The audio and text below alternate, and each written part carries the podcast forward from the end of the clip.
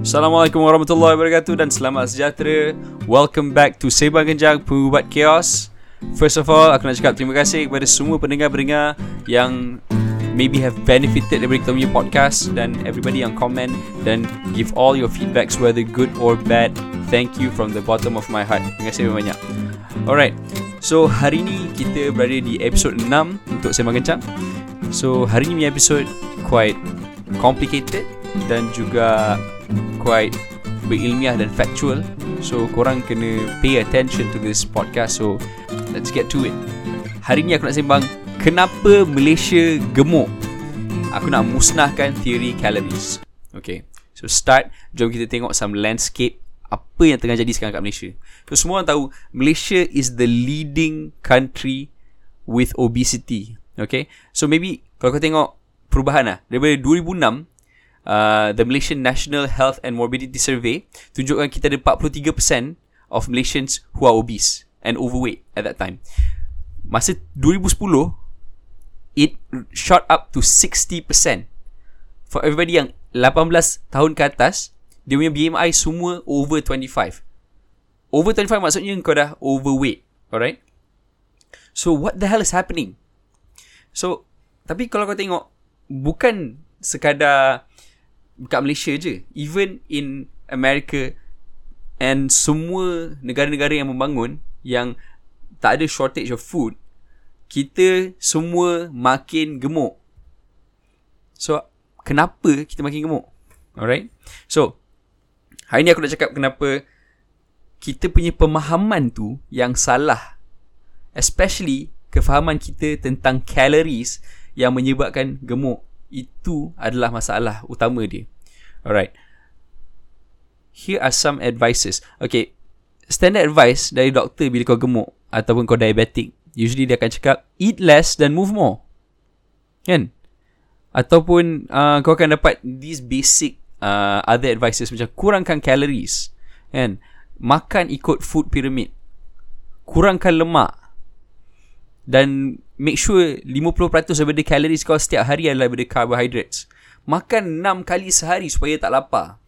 Exercise. But exercise bertuju- bertujuan untuk membakar calories kan? And then maybe makan supplements. Dan bila kau diabetic ambil insulin untuk sembuhkan diabetes. Okay. These are very essential treatment regimes daripada, daripada kita punya healthcare professionals. Aku nak tanya satu soalan sekarang ni.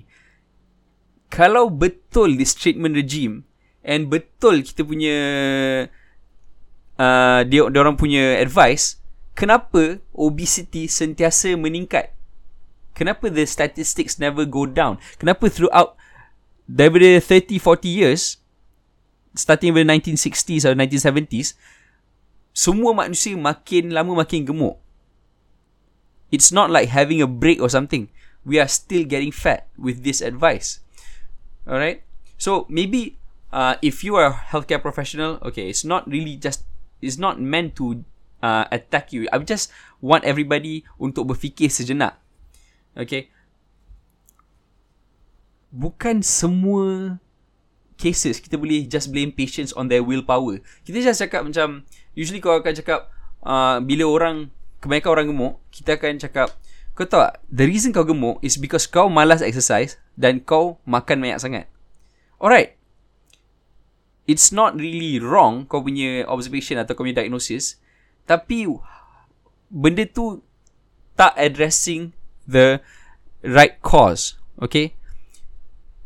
because of that kita come up dengan this idea uh, this theory of calories calories is the most like uh, the most scientific way of explaining kenapa kita gemuk so far right? Betul tak macam oh the reason kau gemuk kita akan cakap pasal calorie deficit atau calorie excess. These things kan? It sounds very smart because when you say oh because um, sehari laki kena makan 2400 calories. Tapi kalau kau nak kurangkan kau punya body fat, what you have to do is to cut down your calories. But does it work? Okay, let's uh, go back sekejap kepada idea of perubatan moden. Perubatan moden Aku tak nak korang fikir yang macam aku ni seorang yang against perubatan moden. Perubatan moden telah membantu kita macam-macam antibiotics untuk melawan kuman. But eventually led to antibiotic resistance. Tapi that's beyond the scope of this podcast. Dan uh, anesthetics. Anesthetics membantu kita untuk go through pembedahan tanpa mati. Kebanyakannya orang akan mati sebabkan sakit sangat kan. So banyak sangat benda yang datang kebaikan yang datang daripada modern medicine dan treatment regimes dia semua bagus tapi satu particular masalah yang tak dapat disolve oleh modern medicine adalah obesity dan juga diabetes kenapa kan?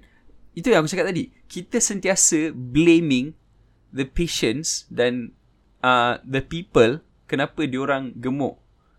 Kita blame dia macam tadi lah. Kita cakap sebab kau makan banyak sangat calories per day dan kau tak pernah exercise. What about orang yang tak ada masa untuk exercise? Ada orang yang bekerja siang malam to feed their ni aku, aku bukan nak justify dia orang punya excuse kenapa dia orang tak exercise. Of course you can find time to exercise. Tapi bukan semua orang boleh exercise. Dan kau nak cakap asal willpower kau ingat dia orang tiba-tiba hilang willpower ke? Macam daripada zaman uh, nek moyang kita yang makan a different diet and then then dia orang ada willpower banyak tu juga. And sekarang kita pun ada willpower banyak tu juga. Plus kau tak boleh nak measure pun willpower sama ada kau rajin atau tak rajin there must be something wrong dalam the whole system and the way cara kita fikir yang menyebabkan kita semua BMI tinggi sangat dan semua orang overweight dan obese. Alright? Okay, so itu aku punya case aku nak present sekarang ni. Okay. Plus, nak bagi korang clear lagi, kau tak rasa ke dah berjuta-juta atau maybe dah berbilion orang yang dah try dua-dua step ni. Kurangkan kalori dan exercise. Tapi still end up gemuk juga. Matter of fact, kadang-kadang even the prescriber of that advice pun gemuk juga what's wrong? And you blame yourselves also kenapa uh, kau gemuk. Kau akan cakap macam, oh yeah, it's because aku malas and also aku makan banyak sangat. Yes, it's true kau makan banyak sangat. But, blaming makan banyak sangat dan calories tu does not help, okay? Bagi aku, bila kau salahkan calories, kau tengah address the approximate cause. Alright, untuk menyelesaikan satu masalah, kau tak boleh cakap pasal the approximate cost. Kau kena cakap pasal the root cause.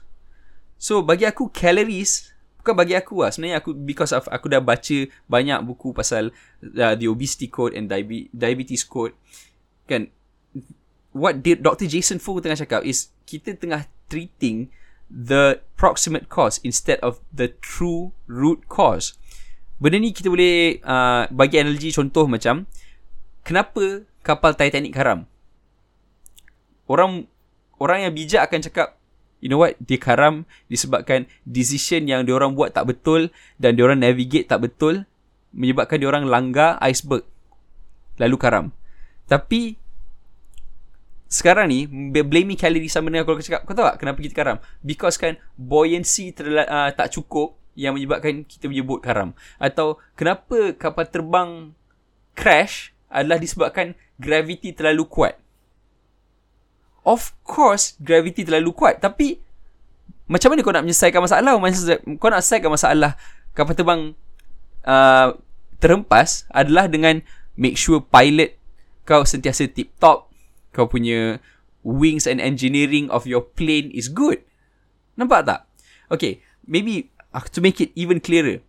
Kita ambil case alkoholik eh. Orang yang kaki botol. Kuat minum agak kalau kau bagi dia advice untuk kau nak kau kena kurangkan arak, kau kena kurangkan minum arak ataupun kau kena berhenti minum alkohol. Kau rasa membantu ke? Dah. Masalahnya bukan kat alkohol tu saja. Masalahnya datang dia minum alkohol sebab apa? Sebabkan maybe because kau rasa is the wrong entertain kau rasa this wrong entertainment is good. Atau kau kau just minum sebab kau nak penuhkan kekosongan dalam hidup. So untuk penuhkan ke- kekosongan dalam hidup tu bukan je dengan minum je. Kau boleh kau boleh uh, hidup bermasyarakat, mengamalkan agama. Kan? Kau ada family, kau ada tujuan dalam hidup. That's how you solve alcoholism. Bukannya uh, dengan dengan advice kau kau just kena berhenti minum. It's it's it's a true advice tapi benda tu tak membantu kita menyelesaikan masalah. Okay? Alright. So, aku dah bagi banyak analogy kenapa calories punya idea ni. Aku just nak bagi kau picture. Kenapa kau kena fikir yang masalah kalori ni adalah bukan the true cause. Okay? Lagi satu. Yang aku start uh, aku punya statement lah. Bila kau explaining obesity dengan teori kalori, kau sebenarnya tengah explain a biological disease, a biological problem dengan physics, dengan the first law of thermodynamics. Bila so bila kau sembang pasal pasal uh, obesity kita sentiasa sembang pasal energy balance ataupun uh, calories in and calories out el- calorie deficit the term-term ni pun adalah term-term pasal tenaga. Calorie sebenarnya adalah tenaga. Okay? Tapi kita sembang pasal tenaga untuk explain obesity. Selama bertahun-tahun kita sembang pasal benda ni. Tapi macam aku cakap Aku akan still emphasize ni Kenapa kita sembang pasal benda ni Bertahun-tahun Tapi the results is just not there. Okay Cerita dia standard je Kau makan sikit Senang banyak Then kau lose weight Okay Memang Benda tu jadi True True enough Bila kau exercise Dan kau makan Lebih sikit Kau kurangkan kau punya uh, Calories Dalam sehari Let's say daripada 2400 Jadi 1800 Of course Kau akan kau akan kurus. Kalau usually kau akan cakap macam, "Eh, Haiz, kau pernah tak tengok The Biggest Loser?" Diorang exercise gila babi and makan kurangkan gila babi gak. So, diorang dapat kuruskan badan diorang and diorang jadi sadar at the end of the show. So, apa benda point kau nak cakap kan? Tapi aku akan cakap, kenapa The Biggest Loser aku tak pernah tengok The Reunion Show. Dan kalau ada reunion show pun, maybe dia orang akan dapat satu atau dua je uh, contestant yang actually uh, berjaya maintainkan weight dia orang. Faham? Lagi satu, kau akan maybe cakap macam, oh, it work for me. Aku exercise dan aku kurangkan kalori dan aku kira kalori aku dan aku makin kurus sekarang, Ais. Tapi, that is not scientific though. One of the values, satu property of a scientific successful scientific theory it has to be replicable the results kena replicable tapi kalau dar- daripada satu population daripada seribu orang hanya 150 orang atau 200 orang je means 20% daripada population dapat kuruskan badan dengan menggunakan konsep kurangkan kalori dan bersenam how is that successful how is a 20% success rate explain that this is the right thing to do. Okay? Kenapa uh, waistline bapak engkau dan atuk engkau dulu kurang je? Kenapa diorang boleh at 26 diorang punya pinggang at do, uh, size pinggang ni 29 and kita sekarang mesti at least 30 ke atas? Kalau kalau kau rasa macam uh, apa yang aku cakap sekarang masalah sekarang adalah masalah uh, yang tak relevan kepada uh, masa dulu. Tak. Kerana bapak kau dulu boleh pakai jeans saiz 28 atau 29, umur dia 26. Sekarang kau umur 26, ada aku tengok memang yang pinggang 35 38. Okay? Aku sendiri at 32. So apa masalah dia sekarang ni? Okay. It's because of kita berfikir melalui that th- uh, theory of calories. Okay? And bagi aku, we need to stop doing this. Okay. Kefahaman yang salah ni sebab kita fikir badan kita adalah a calorie counter. An, a calorie accounting machine. Okay. Kau rasa macam kita punya body adalah tukang balance calories in and calories out. Tapi let's think for a moment. Sejenak kau fikir kejap, badan kau ada tak Okay, aku tengah assume korang ni adalah uh, korang boleh faham uh, certain biological punya uh, uh, concepts. Okay, sekarang ni badan kau dalam badan kau sendiri sekarang ni ada tak satu part of your body yang nama dia calorie receptor atau calorie sensor. Tak ada. Trust me tak ada. Badan kita tak sense whether badan kau ada kalori lebih atau kalori kurang. Badan kau boleh sense glukos kau tinggi atau glukos kau rendah atau lemak kau tinggi, lemak kau rendah, protein kau tinggi, protein kau rendah. These are things yang kita boleh measure. Itu benda yang body kau sendiri boleh rasa. Insulin. Whether insulin kau naik atau insulin kau turun, blood pressure kau boleh ni. Tapi badan kau tak boleh detect berapa kalori masuk dan berapa kalori keluar. There is no such thing as a calorie receptor dalam badan kau. So macam mana kau nak measure kan kerja as a nutritionist berapa puluh tahun pun kau tak boleh explain pun kenapa benda ni. So, let's assume this idea of calorie counting adalah benar. Okay. Sehari, seorang lelaki kan, dalam diorang punya 20s, 30s, diorang punya standard ni adalah 2400 kalori. Dia punya standard calorie requirement adalah 2400 kalori. So, cuba kau bayangkan, kau kurangkan kalori kau kepada 1600 atau 1800 dan kau assume dengan kurangkan ke 1600 uh, calories sehari kau akan burn katakan 1.5 kg sebulan. Dan kau akan rasa dengan cokakan kau tu kau tahu tak? 1.5 kilo uh, sebulan lepas 12 bulan let's say kau assume benda ni uh, linearly akan terjadi kau akan hilang 18 kilo dalam masa 12 bulan tapi benda ni jadi ke tak jadi? Dengan dengan hanya counting calories. Dia takkan jadi. At one point kau akan nampak eh dia akan stop dan dan kau akan sedar yang betapa tak realistiknya kau punya goal tu untuk kurangkan 1.5 kilo sebulan sebulan sebulan and even kau kata macam kau akan uh, achieve that body body weight goal it doesn't happen. And matter of fact, aku bagi kau 3 bulan and then kau akan start losing nah, benda yang quote unquote willpower. And then kau akan gemuk balik and then kau malas exercise and then kau gemuk balik and then you regain back all the weight. Disebabkan pemahaman salah ni. So, habis tu, hypothetically, kalau setahun kau hilang 18 kilo dengan buat benda tu sama and then lagi bagi bagi kau 6 tahun 18 darab 6 tahun kau dah hilang berapa? Daripada 80 kilo, kau akan jadi negatif 10 kilo. Logik tak? Tak masuk akal kan? Sebab ni aku akan tekankan betapa salahnya konsep calories in and calories out. Okay? So, jom kita faham. Macam aku cakap tadi, badan kau tak boleh sense pun kalori masuk atau kalori keluar. Tapi dia boleh sense glukos masuk, glukos keluar, glukos tinggi, glukos rendah, Okay? So aku perlukan otak korang untuk function. Put on your thinking caps Dan banyakkan kuasa imagination kau. So Aku nak cakap Badan kau Sebenarnya bukan macam accountant biasa tadi tu. Dia adalah Ibarat uh, Production manager Of pusat jana kuasa elektrik. Okay? Dia bijak. Badan kau boleh control. Dia akan react Kepada Certain uh, Reactions dalam badan kau dengan bijak.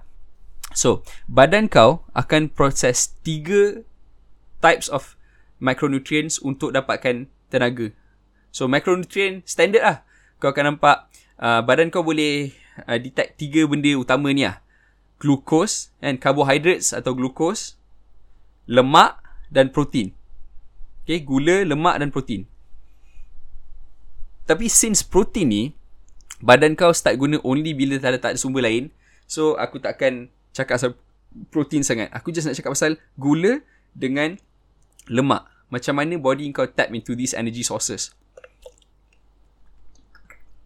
Ah, dahaga pula. Okay. This is called the two compartment model. Okay. So main source tadi aku cakap adalah lemak dan glukos. So kau bayangkan glukos dengan glycogen atau glycogen dalam liver kau sebagai makanan dalam peti sejuk. Okay, kau bayangkan badan kau ni adalah dapur. Dan glukos kau storekan dalam kau punya fridge. Makanan dalam fridge tu tu adalah glukos. Dan lemak, lemak kau kena analogikan sebagai makanan-makanan tin yang kau simpan dalam store atau basement rumah kau. Atau rumah kat Malaysia tak ada basement. So, kita cakap pasal store rumah. Let's say kau simpan makanan-makanan simpanan dalam store rumah. Itu adalah lemak. So, bila kau lapar, mestilah kau akan buka peti ais dulu. Kau keluarkan, kau perangatkan, kau makan lah. Ha. So, here's some science facts. Eh.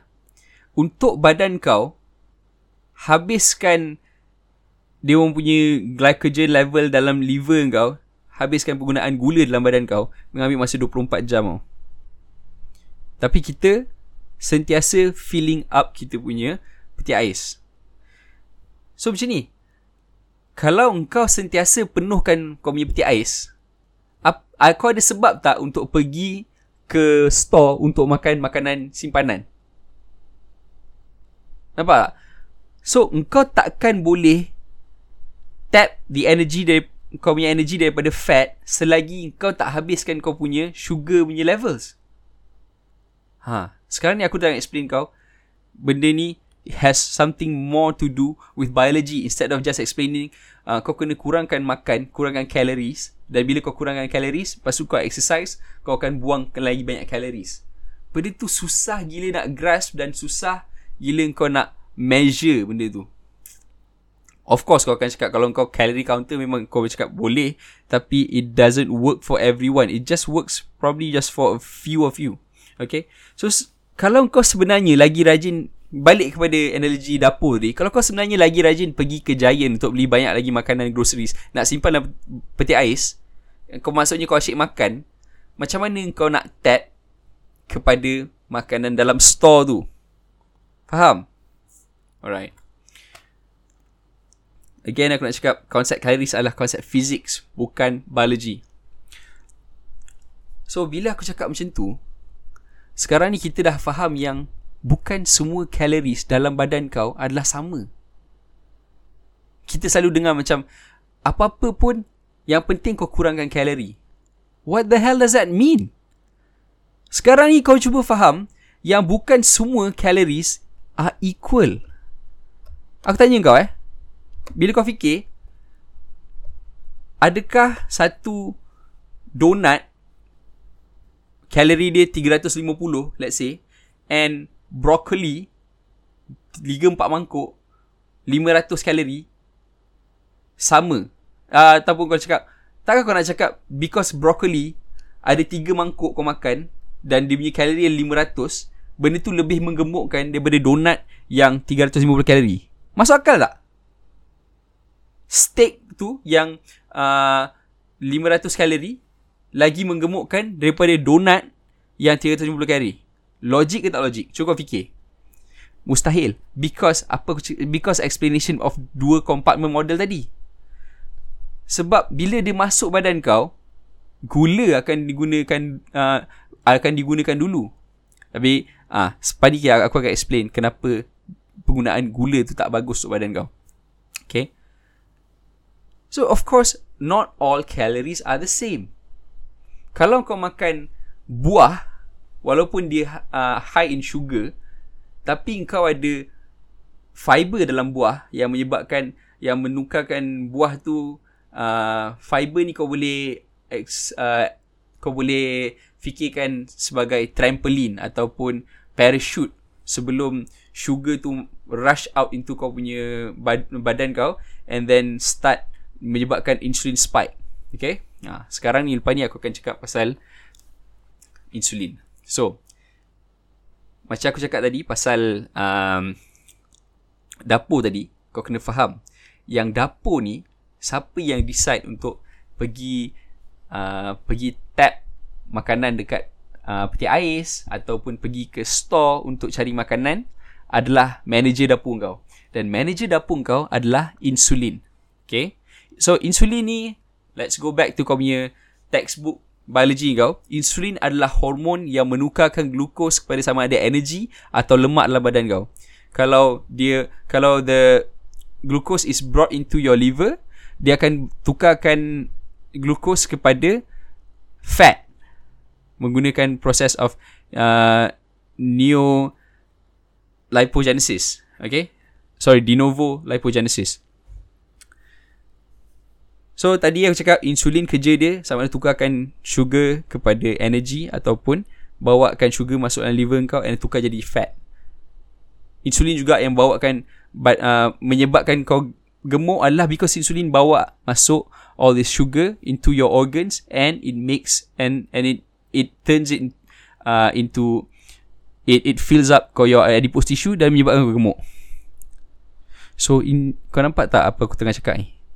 Sama ada kau menggemuk atau tak menggemuk. Bukan depending on calories. Dia depend on manager dapur kau.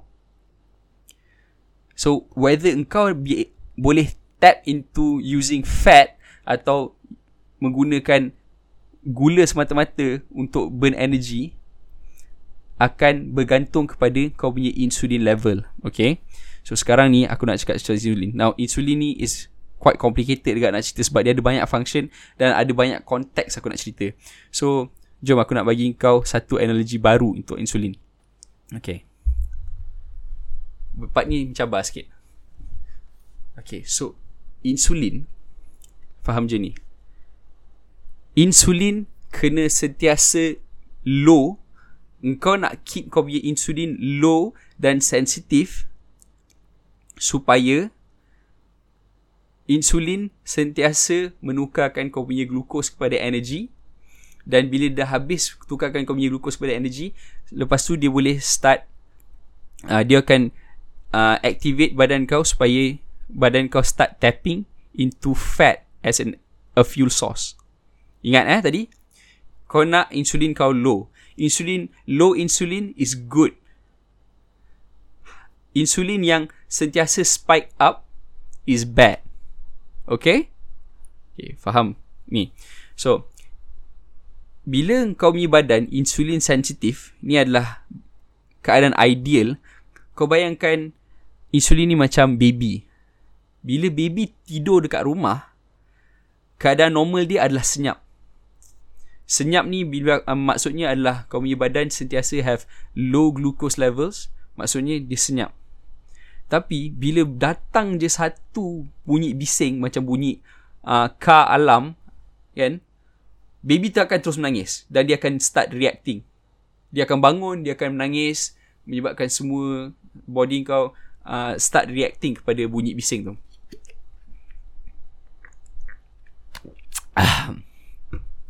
Tetapi bila high spikes of glucose, insulin kau akan react itu yang kita nak insulin sensitif. Bila badan bila badan kau ada gula uh, insulin akan ambil gula cepat-cepat dan tukarkan jadi sugar. Bukanlah tak ada tukar langsung jadi fat tapi mostly dia tukarkan sugar tu jadi energy. Alright? So, tapi bila orang yang ada badan obese ataupun dia ada diabetes sebenarnya dia orang telah masuk satu state nama dia insulin resistance. Orang yang obese ataupun uh, ada diabetes, usually dia akan ada antara observation paling utama dalam orang ada diabetes adalah high levels of uh, glucose dalam kau punya HbA1c. Kan?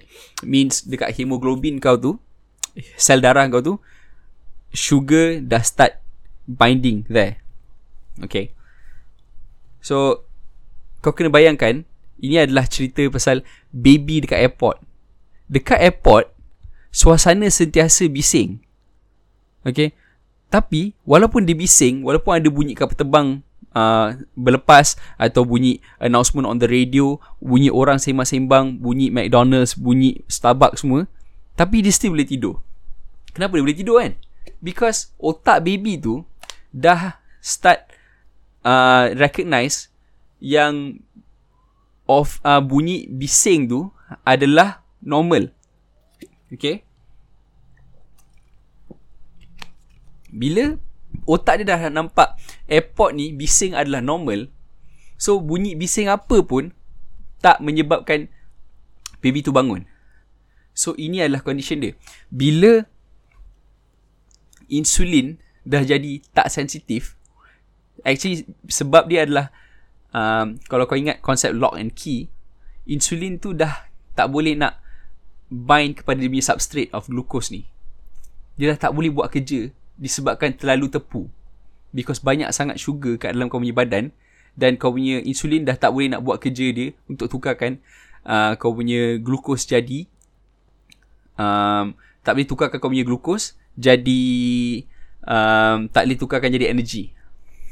Itu dia masalah dia sekarang.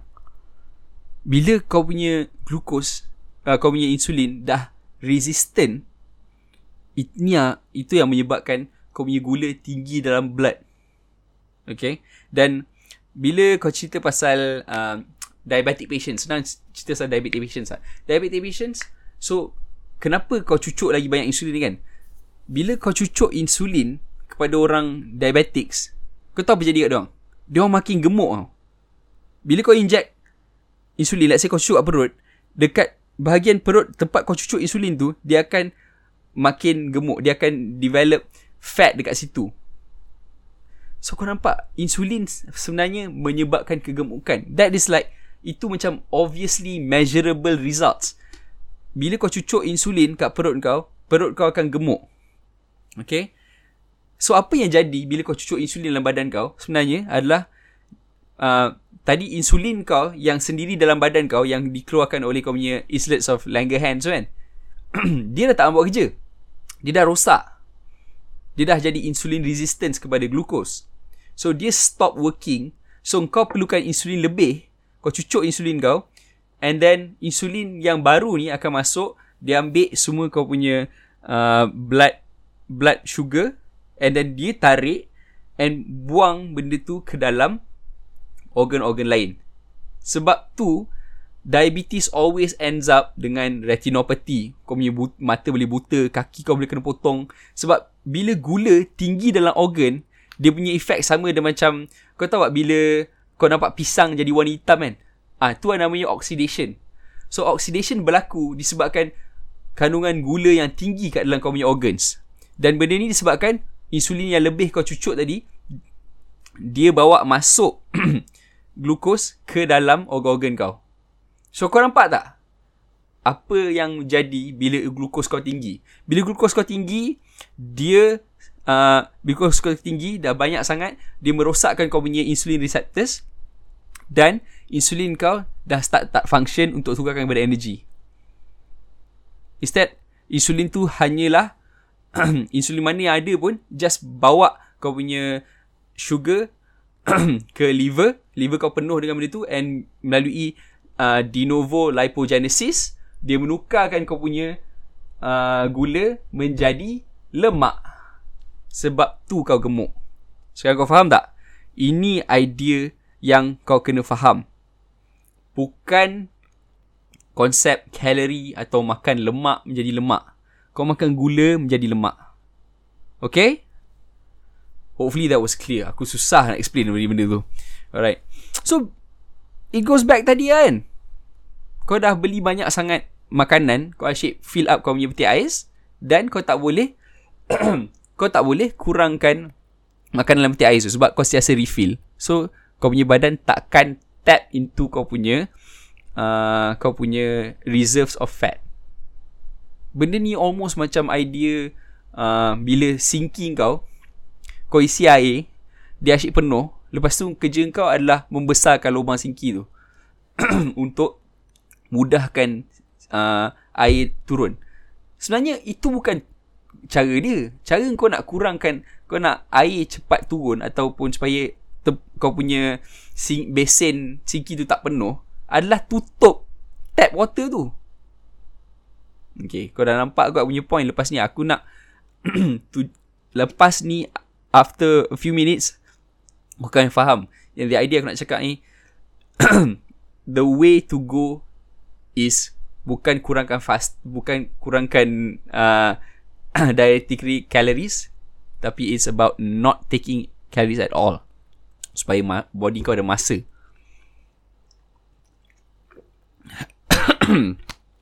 So berdasarkan apa aku cerita tadi so kau fikir balik pada nasihat yang doktor bagi tadi kan kurangkan kalori dalam sehari kalau kau pegang dengan konsep tu kau boleh makan apa-apa saja selagi kau kurangkan kalori menyebabkan kalori deficit.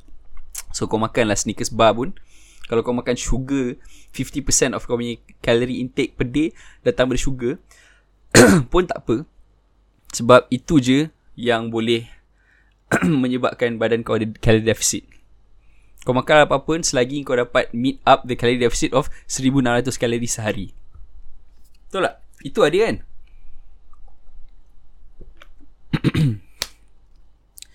Tapi kau Ni ada. Sebenarnya Bila kau Buat Calorie counting dan calorie deficit All you are doing adalah Kau just uh, Letak makanan dekat Dalam kau punya Peti ais Dan kau tak Train kau punya Insulin Manager dapur kau Untuk tap into kau punya fat. That's why kau punya fat Takkan burn. Dia tak membantu Kau takkan lose weight macam tu Lagi-lagi dengan kita punya konsep sekarang ni of uh, advice yang you know kau kena makan tiga kali sehari bukan tiga kali sehari adalah benda konsep paling penting. Breakfast adalah benda paling penting sekali. Is the most important meal of the day. Kalau kau skip breakfast, engkau akan makin gemuk. These are studies. Aku some other episode aku akan explain kenapa konsep breakfast ni sebenarnya tak adalah sihat mana. Let's let's get real eh. Breakfast tu adalah makan nasi lemak pagi-pagi untuk orang yang duduk dekat dalam office. Macam mana boleh benda tu sentiasa sihat? Makan nasi lemak lepas tu kau duduk. Kalau kau even kalau kau seorang berpegang kepada konsep calorie in calorie out, apa kalori yang kau bakar daripada duduk saja dekat dekat office desk? Kebanyakan kerja korang macam tu kan, duduk depan desk berapa je korang yang kerja banting tulang dan uh, uh, kerja on sawah padi? Tak. Nampak tak? So macam mana boleh konsep breakfast ni jadi the most important meal of the day yang menyebabkan kau gemuk atau tak gemuk? It's not exactly the most correct advice. Okay. Of course, aku bukan nak cakap konsep kali ni deficit ni tak berkesan. Macam aku cakap, konsep ni works in the short term. Of course kau akan lose weight. Tapi after 3 bulan you will regain back. Okay? Kau tahu sebab apa? Sebab kau kena faham this concept of a body set weight. Okay.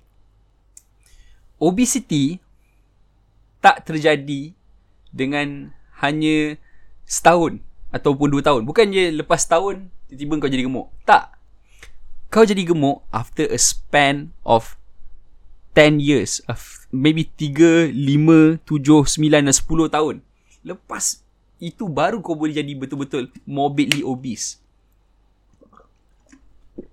and kau jadi insulin resistance is because of bertahun-tahun of kau train insulin kau untuk tidak react kepada kau punya sugar. Itu yang terjadi.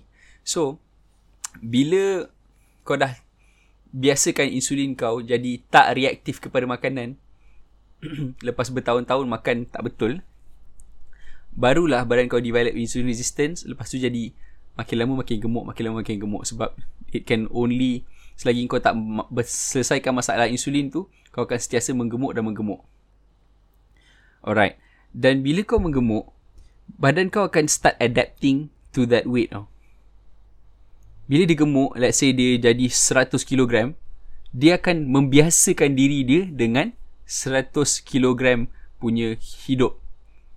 Dengan proses badan untuk seorang yang 100 kg so kau akan perasan konsep kurangkan portion untuk orang yang sangat morbidly obese tak menjadi dia orang kurangkan dia punya portion control dan dia orang pergi jogging berjam-jam kat treadmill dan dia orang still tak kurus. Diorang barely lose any weight. Sebab apa? Sebab badan kau tak bodoh. Dia bukannya masuk dalam kau punya uh, kau kalori masuk 1800 uh, 2400 kalori masuk and then because kau kau exercise dia akan keluarkan uh, kalori tu balik. Uh, 1800 juga. Atau macam mana korang bayangkan lah konsep calories in, calories out ni. Tak. badan kau sebenarnya bila kau makan kurang calories dia akan compensate tau. Dan dia akan burn less calories. Ha tu dia Okay, kau kena ibaratkan let kau bayangkan badan kau ni macam satu automatic blender.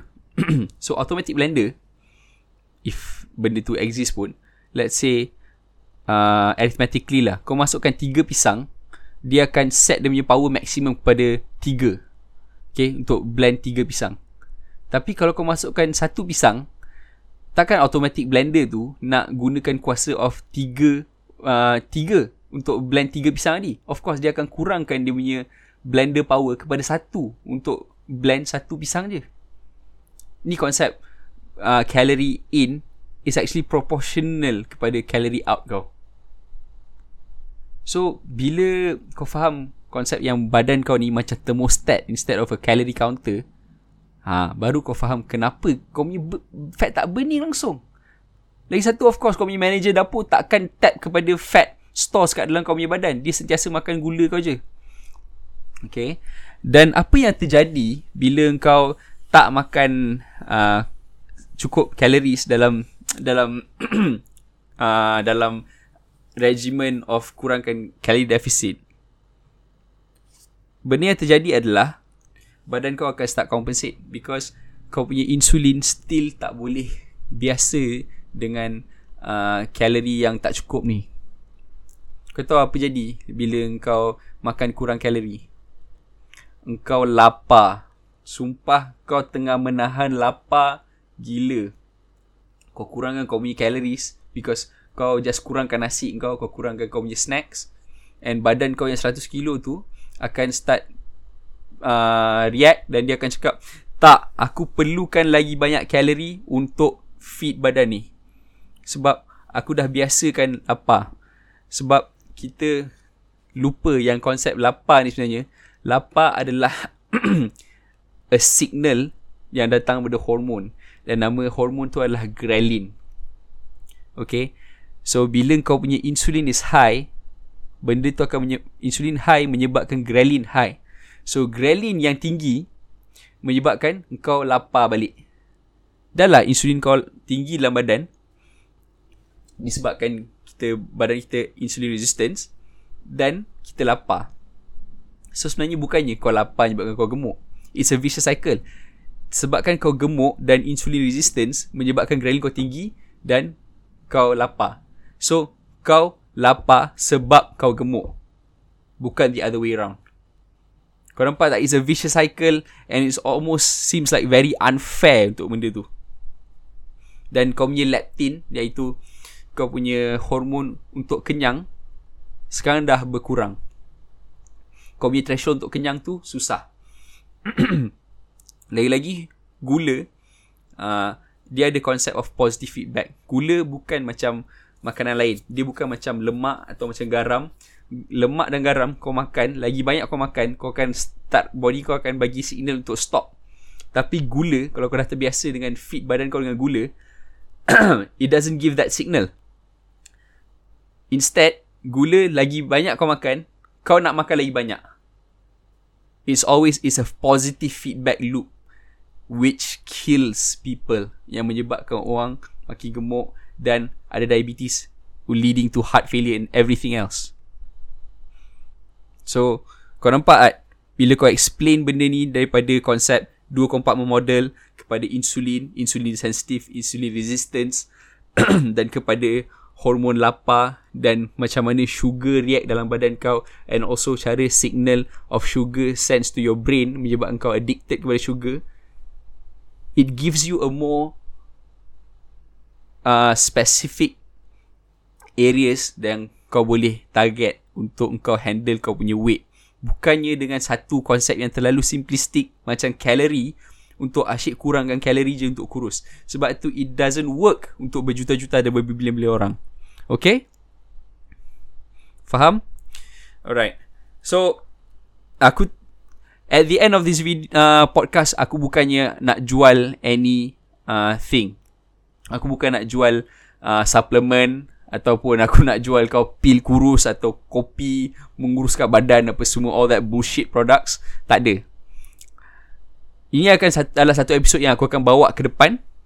Dan itu adalah episod intermittent fasting. So kalau korang nak dengar lagi banyak pasal intermittent fasting cara uh, untuk control kau punya weight stay tune dan aku akan release okay?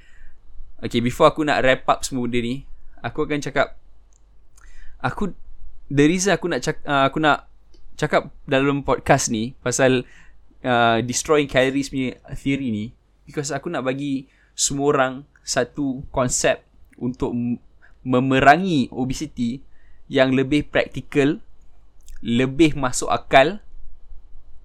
Bukannya benda ni bukan macam aku gunakan pseudo science this is real science apa aku cakap ni.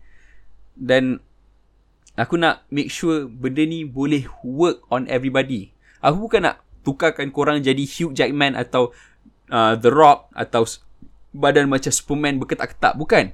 Aku just nak make sure semua orang tak ada pinggang 38 dan 39 dekat nak 40. Aku nak make sure semua orang ada decent BMI.